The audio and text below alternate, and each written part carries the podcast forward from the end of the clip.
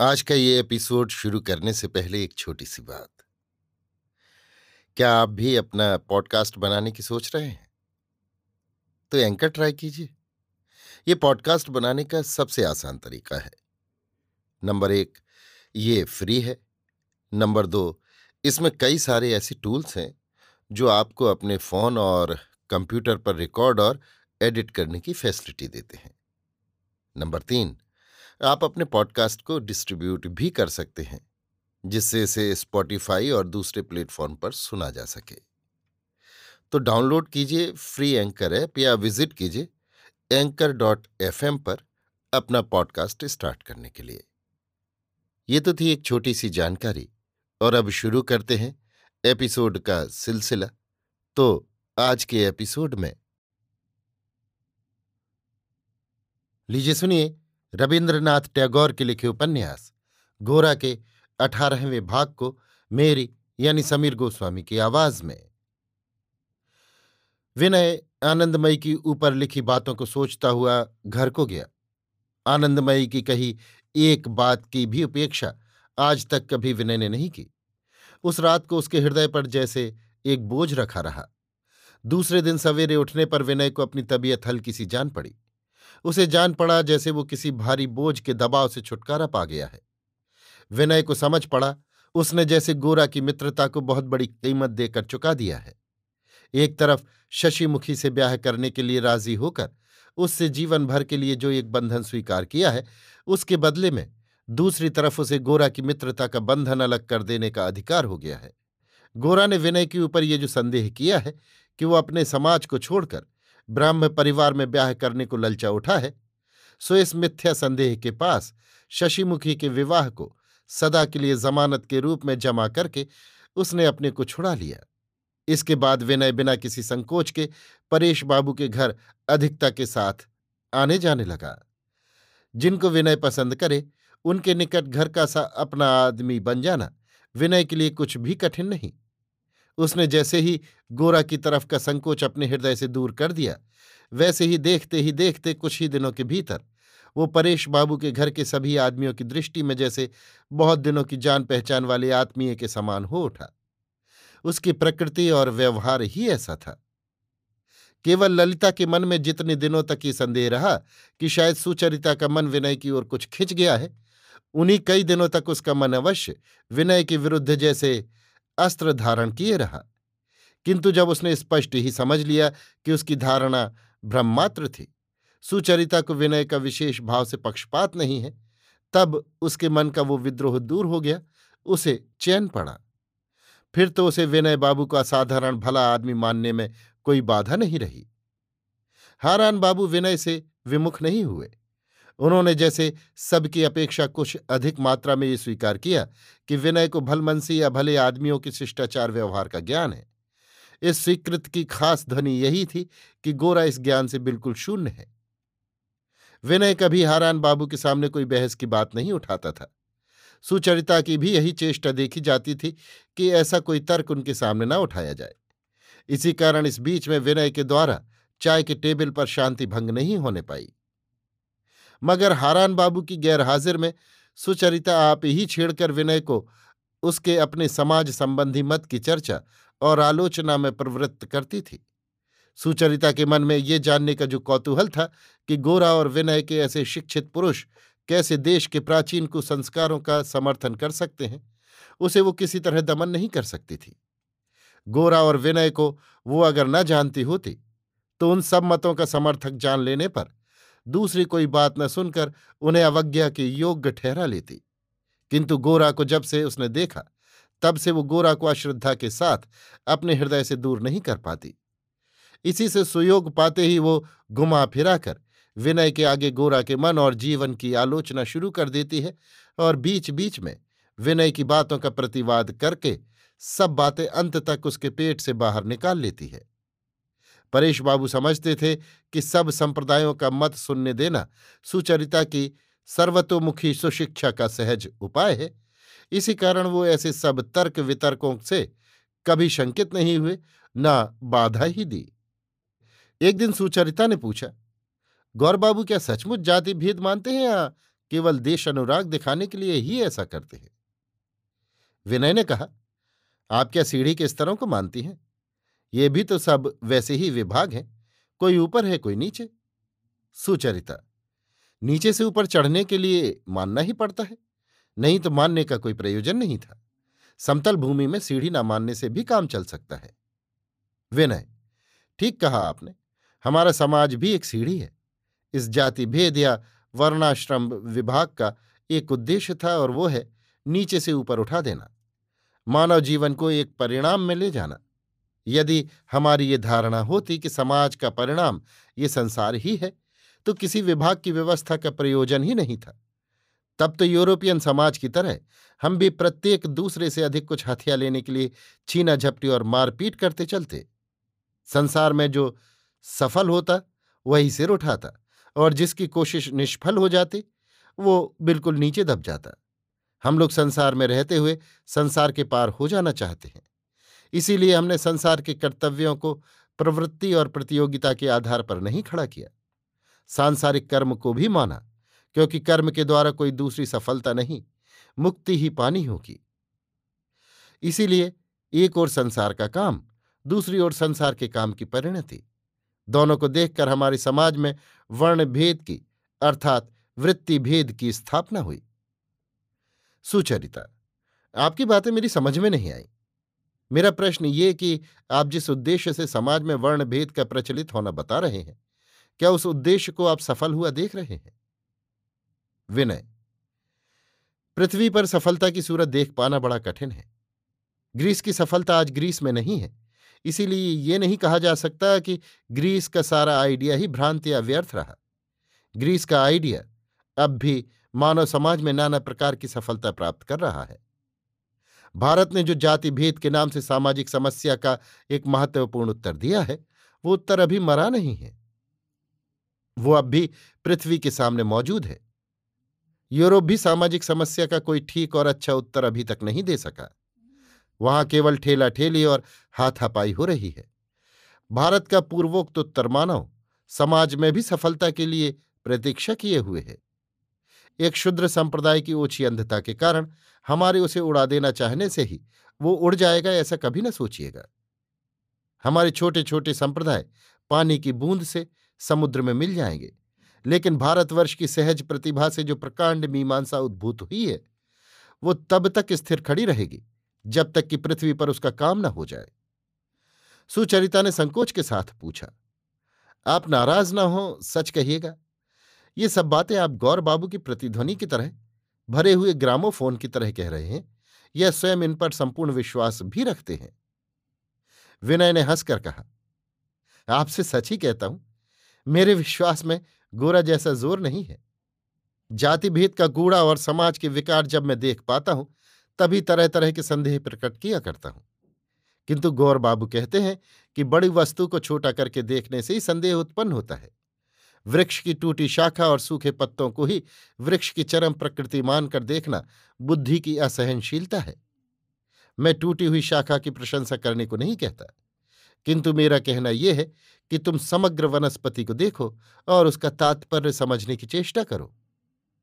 सुचरिता, वृक्ष के सूखे पत्तों पर ध्यान ना दिया जाए, ना सही। किंतु वृक्ष के फल को तो देखना होगा। जाति भेद का फल हमारे देश के लिए कैसा है? विनय।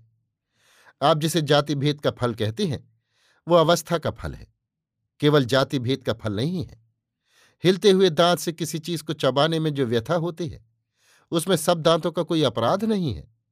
वो अपराध केवल हिलते हुए दांत का ही है। अनेक कारणों से हम लोगों में अनेक विकार और दुर्बलता का प्रवेश हो गया है। इसी से हम भारतवर्ष के उद्देश्य को सफल न बनाकर विकृत करते हैं। गोर बाबू इसी कारण बराबर कहते हैं स्वस्थ हो, सबल हो। सुचरिता अच्छा तो फिर आप क्या ब्राह्मण जाति को नरदेव मानने के लिए कहते हैं? आप क्या सचमुच ये विश्वास करते हैं कि ब्राह्मण के पैरों की धूल से मनुष्य पवित्र होता है? विनय, पृथ्वी पर बहुत से सम्मान तो हमारे अपने गढ़े हुए हैं। जब तक राजा की आवश्यकता रहती है, चाहे जिस कारण से हो, तब तक मनुष्य उसे असाधारण ही कहकर प्रचारित करते हैं। लेकिन राजा वास्तव में तो असाधारण नहीं है। फिर भी अपनी साधारणता का बंधन लांग कर उसे असाधारण हो उठना होगा, नहीं तो वो राज ही नहीं कर सकेगा। राजा से ठीक ढंग से राजत्व पाने के लिए हम उसे असाधारण बना डालते हैं। हमारे उस सम्मान की ज़िम्मेदारी राजा को संभालनी पड़ती है, उसे असाधारण बनना पड़ता है। मनुष्य के सभी संबंधों में ऐसी कृत्रिमता है। यहाँ तक कि माता पिता का जो आदर्श हम सबने मिलकर खड़ा किया है उसी के सहारे समाज में माता पिता को विशेष रूप से माता पिता माना जाता है। केवल स्वाभाविक स्नेह के कारण नहीं। संयुक्त परिवार में बड़ा भाई छोटे भाई के लिए बहुत कुछ सहता और त्याग करता है। क्यों करता है? हमारे समाज में बड़े भाई को बड़े भाई का विशेष पद दिया गया है। दूसरे समाजों में वैसा नहीं है। ब्राह्मण को भी अगर सचमुच ब्राह्मण बना दिया जा सके तो वो क्या समाज के लिए मामूली लाभ होगा? हम नरदेव चाहते हैं। हम अगर नरदेव को यथार्थ ही हृदय के साथ बुद्धिपूर्वक चाहें तो अवश्य नरदेव को पावेंगे। और अगर मूढ़ की तरह आँखें मूंद कर नरदेव को चाहेंगे तो जो सब अपदेवता सब तरह के दुष्कर्म करते रहते हैं और हमारे मस्तक में पैरों की धूल लगाना जिनकी जीविका का उपाय या पेशा है, उनका दल बढ़ाकर पृथ्वी का भार ही केवल बढ़ाते रहेंगे। सुचरिता अच्छा ये आपके यथार्थ नरदेव क्या आजकल कहीं हैं? मिल सकते हैं? विनय। बीज के भीतर जैसे वृक्ष है, वैसे ही वे भी भारतवर्ष के आंतरिक अभिप्राय और प्रयोजन के भीतर मौजूद हैं। अन्य देश वेलिंगटन के समान सेनापति, न्यूटन के समान वैज्ञानिक, रथचाइल के समान लखपति चाहते हैं। किंतु हमारा देश यथार्थ ब्राह्मण को चाहता है। वो ब्राह्मण जिसे भय नहीं है, जो लोभ को घृणा करता है, जो दुख को सहन शक्ति से जीतता है, जो अभाव पर लक्ष्य नहीं करता। जिसने अपने विशुद्ध चित्त को पर ब्रह्म से लगा रखा है। जो अटल है, जो शांत है, मुक्त है, उस ब्राह्मण को भारतवर्ष चाहता है। उसे सचमुच पा लेने से ही भारतवर्ष स्वाधीन हो सकेगा। हमारे समाज में, प्रत्येक विभाग में, प्रत्येक कर्म में, सर्वदा मुक्ति का एक स्वर गुंजाने के लिए ही ब्राह्मण चाहिए। रांधने और घंटा बजाने के लिए नहीं। समाज की सार्थकता को हर वक्त समाज की आँखों के सामने प्रत्यक्ष किए रहने के लिए ही ब्राह्मण चाहिए। ब्राह्मण के सादर्श को हम जितना अनुभव करेंगे, ब्राह्मण के सम्मान को उतना ही बड़ा करके रखना होगा। वो सम्मान राजा के सम्मान से कहीं अधिक है। वो सम्मान देवता का ही सम्मान है। देश में जब ब्राह्मण इस सम्मान का यथार्थ अधिकारी होगा, तब इस देश को कोई अपमानित नहीं कर सकेगा। हम लोग क्या राजा के सामने सिर झुकाते हैं? अत्याचारी का बंधन गले पहनते हैं। अपने डर के सामने ही हमारा माथा झुकता है, अपने लालच के जाल में ही हम बंधे हैं। अपनी मूढ़ता के ही हम दासानुदास हैं। ब्राह्मण तपस्या करें, उस भय से, लोभ से, मूढ़ता से हमें मुक्त करें। हम उनके निकट से युद्ध नहीं चाहते, वाणिज्य नहीं चाहते, और उनसे हमारा और कोई प्रयोजन नहीं है। वे केवल हमारे समाज में मुक्ति साधना को सत्य किए रहें। परेश बाबू सब चुपचाप सुन रहे थे। वो धीरे धीरे कहने लगे, ये तो नहीं कह सकता कि मैं भारतवर्ष को जानता हूँ। और ये भी निश्चय ही नहीं जानता कि भारत ने क्या चाहा था और किसी दिन उसे पाया था या नहीं।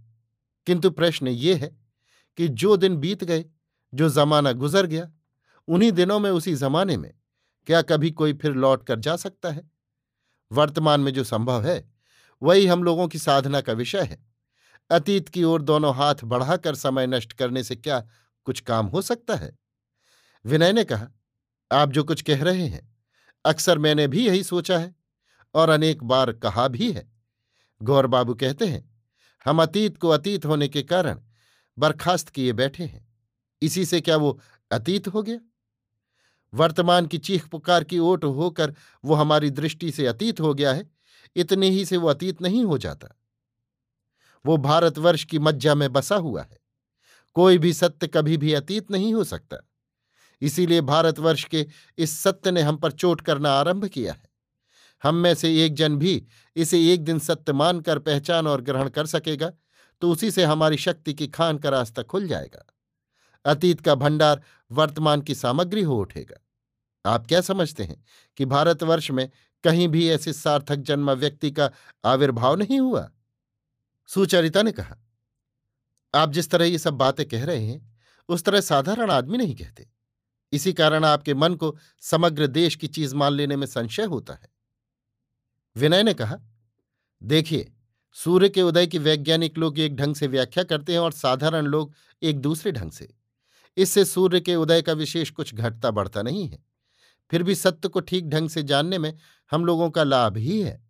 देश के जिन सब सत्यों को हम लोग खंडित करके बिगाड़ कर देखते हैं, गोरा इन सबको एक करके, संश्लिष्ट करके देख सकते हैं। उनमें इसकी आश्चर्यजनक क्षमता है। लेकिन इसी से क्या गोरा के ऐसे देखने को दृष्टि विभ्रम मान लेना होगा? और जो लोग तोड़ मरोड़ कर देखते हैं, उनके देखने को सत्य। सुचरिता चुप हो गई। विनय ने कहा, हमारे देश में साधारणतया जो सब लोग अपने को परम हिंदू मानकर अभिमान करते हैं, मेरे बंधु गोरा को आप उनके दल का न समझिएगा। आप अगर उनके पिता कृष्णदयाल बाबू को देखते तो बाप बेटे का अंतर समझ सकती। कृष्णदयाल बाबू हमेशा अपने को सुपवित्र किए रखने के लिए कपड़े उतारने, गंगा जल छिड़कने, पोथी पत्रा बाँचने को लेकर दिन रात व्यस्त रहते हैं।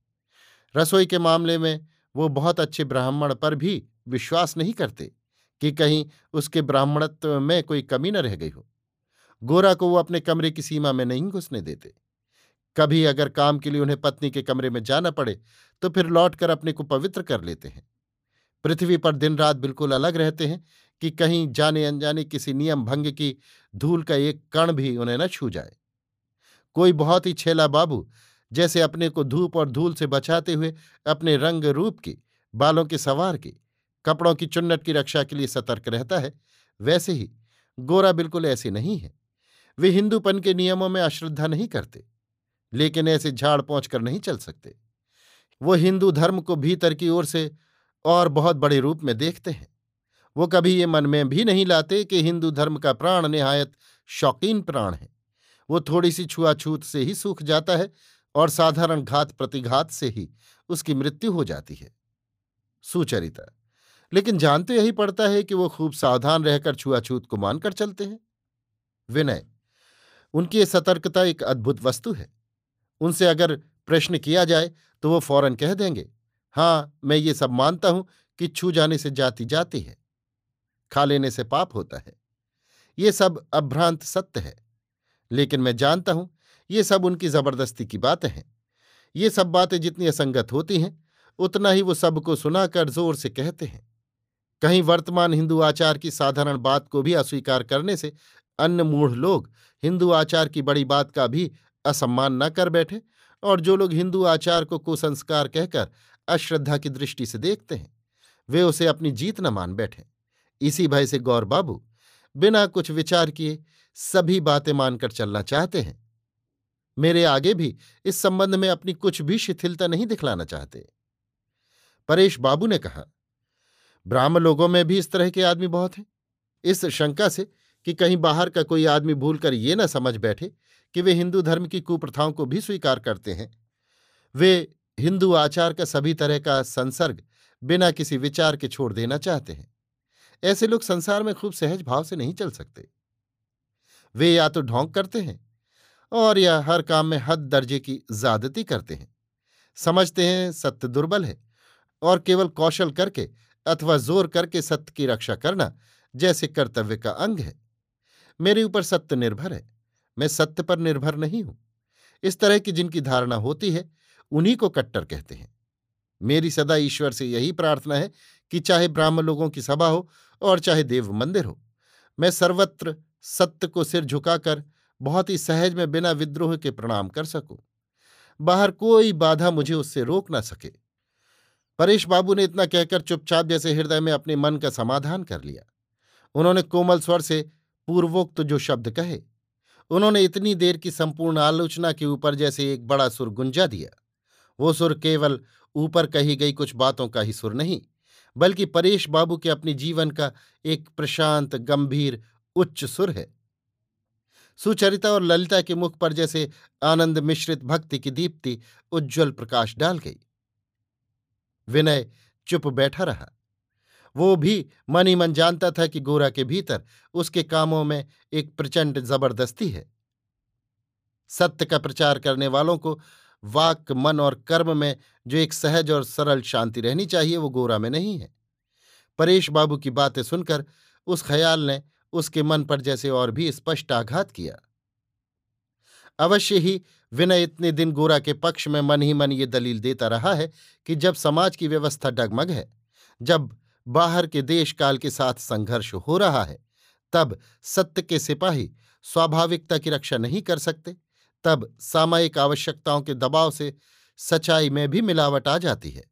आज परेश बाबू की बात से क्षण भर विनय के मन में प्रश्न उठा। तात्कालिक प्रयोजन साधने के लोभ से सच्चाई को बिगाड़ना साधारण लोगों के लिए तो स्वाभाविक है, पर उसके गोरा भी क्या ऐसे ही साधारण लोगों के दल के हैं? सुचरिता रात को आकर लेट रही। ललिता उसके पलंग पर एक किनारे आकर बैठ गई। सुचरिता समझी ललिता के मन के भीतर कोई बात निकलने के लिए हलचल डाले हुए है। ये भी सुचरिता समझ गई कि वो बात विनय के ही संबंध में है, इसलिए सुचरिता ने आप ही कहा, विनय बाबू, मुझे बड़े भले मालूम पड़ते हैं। ललिता ने कहा, वो सिर्फ़ गौर बाबू की बातें घुमा फिराकर कहते हैं ना, इसी से तुम्हें रुचते हैं। सुचरिता इस कथन के भीतर छिपे हुए इशारे को समझकर भी टाल गई, जैसे समझी ही नहीं। उसने एक सरल भाव धारण करके कहा ये तो सच है, उनके मुख से गौर बाबू को प्रत्यक्ष देख पाती हूँ। ललिता ने कहा, मुझे तो बिल्कुल अच्छा नहीं लगता। सुचरिता ने विस्मय के साथ कहा, क्यों? ललिता ने कहा, गोरा गोरा गोरा, दिन रात सिर्फ़ गोरा ही गोरा। मान लिया, उनके मित्र गोरा खूब बड़े और अच्छे आदमी हैं, अच्छी बात है, लेकिन वो खुद भी तो मनुष्य हैं। सुचरिता ने हंसकर कहा, सो तो है ही, लेकिन उनके मनुष्यत्व में कमी क्या हुई? ललिता, उनके मित्र ने उनको इस तरह ढक लिया है। वो अपने तई प्रकट नहीं कर सकते, जैसे किसी के सिर पर भूत सवार हो गया हो। ऐसी दशा में मुझे उस मनुष्य पर भी क्रोध आता है और उस भूत पर भी श्रद्धा नहीं होती। ललिता की झल्लाहट देखकर सुचरिता चुपचाप हंसने लगी। ललिता ने कहा, दीदी, तुम हंसती हो, लेकिन मैं तुमसे कहे देती हूँ। मुझे कोई इस तरह आच्छन्न कर रखने की चेष्टा करता तो मैं एक दिन भी सह न सकती। मान लो तुम हो लोग चाहे जो समझें, तुमने मुझे अपने प्रभाव से आच्छन्न नहीं कर रखा है। तुम्हारी प्रकृति ही इस तरह की नहीं है। तुम मुझे ढक रखने की चेष्टा नहीं करती। इसी से मैं तुमको इतना चाहती और मानती हूँ। असल बात यह है कि बाबूजी से ही तुम्हें यह शिक्षा मिली है। वो हर एक को उसका स्थान छोड़ देते हैं। इस परिवार में सुचरिता और ललिता दोनों परेश बाबू के अनन्य भक्त हैं। बाबूजी कहते ही उनकी छाती जैसे फूल उठती है। सुचरिता ने कहा बाबूजी के साथ भला कहीं और किसी की तुलना हो सकती है। मगर चाहे जो कुछ कहो बहन, विनय बाबू में बोलने की शक्ति बहुत विलक्षण है। वो खूब बोल सकते हैं। ललिता ने कहा, वे विचार खास उनके हृदय के नहीं हैं।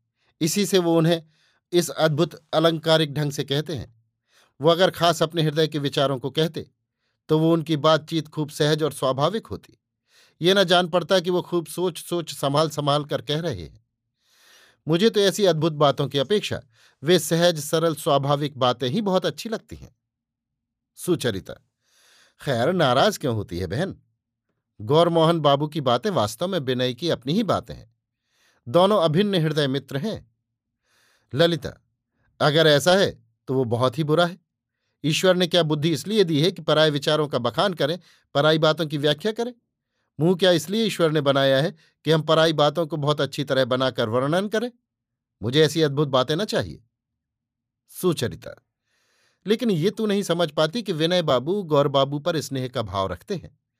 दोनों का मन मिला हुआ है, हृदय एक हो गया है। ललिता को जैसे असह्य हो उठा। वो कह उठी ना ना ये बात नहीं है। दोनों के हृदयों का संपूर्ण मेल नहीं है।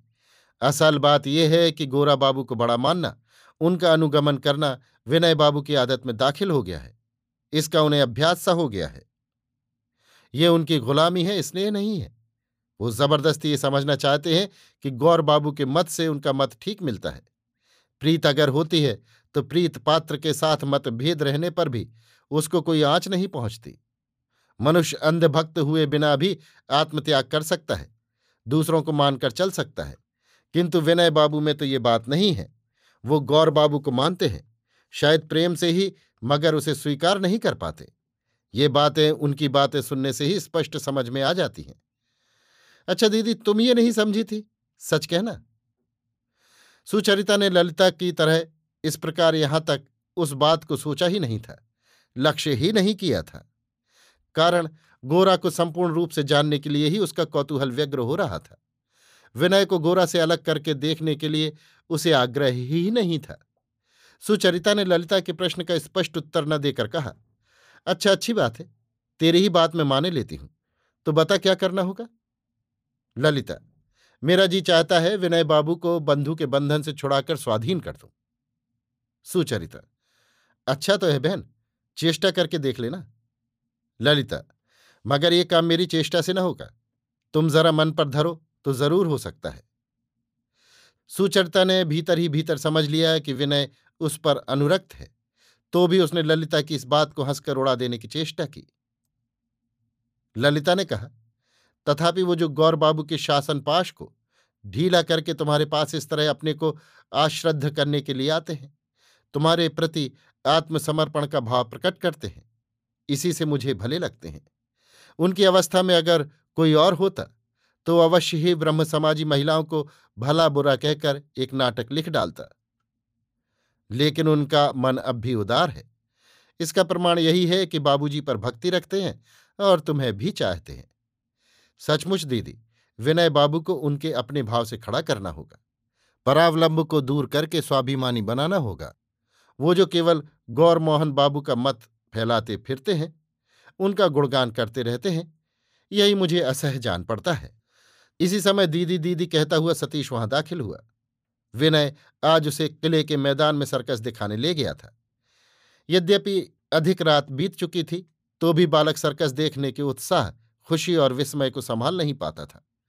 सर्कस का वर्णन करके उसने कहा, विनय बाबू को आज मैं अपने ही यहाँ सोने के लिए पकड़े लाता था। वो दरवाजे के भीतर आए थे, मगर वैसे ही लौट गए। दीदी, मैंने उनसे एक दिन तुम्हें भी सर्कस दिखाने के लिए ले जाने को कहा है। ललिता ने पूछा, उस पर उन्होंने क्या कहा? सतीश ने कहा, उन्होंने कहा, औरतें बाघ देखकर डर जाएँगी, लेकिन दीदी मैं तो बिल्कुल नहीं डरा। कहकर सतीश पौरुष के अभिमान से छाती फुलाकर बैठ गया। ललिता ने कहा, सो तो ठीक ही है। तुम्हारे मित्र विनय बाबू का साहस कितना बड़ा है, ये खूब मेरे समझ में आ रहा है। ना भाई, हम लोगों को साथ लेकर तुम्हें सर्कस दिखाने ले जाना ही पड़ेगा। सतीश ने कहा कल तो दिन को सर्कस होगा। ललिता ने कहा यह भी अच्छा है, हम दिन को ही जाएँगे। दूसरे दिन विनय के आते ही ललिता कह उठी, लो, ठीक समय पर ही विनय बाबू आए हैं, चलिए। विनय, कहाँ चलना होगा? ललिता, सर्कस? सर्कस? दिन के समय हज़ारों मर्दों के सामने औरतों को लेकर सर्कस जाना। विनय तो हद बुद्धि हो गया। ललिता ने कहा, शायद गौर बाबू हमें ले जाने से खफा होंगे। क्यों विनय बाबू? यही बात है ना। ललिता के इस प्रश्न से विनय कुछ चौंक उठा। ललिता ने फिर कहा, सर्कस में औरतों को ले जाने के संबंध में गौर मोहन बाबू की कोई राय है क्या? विनय, निश्चय है।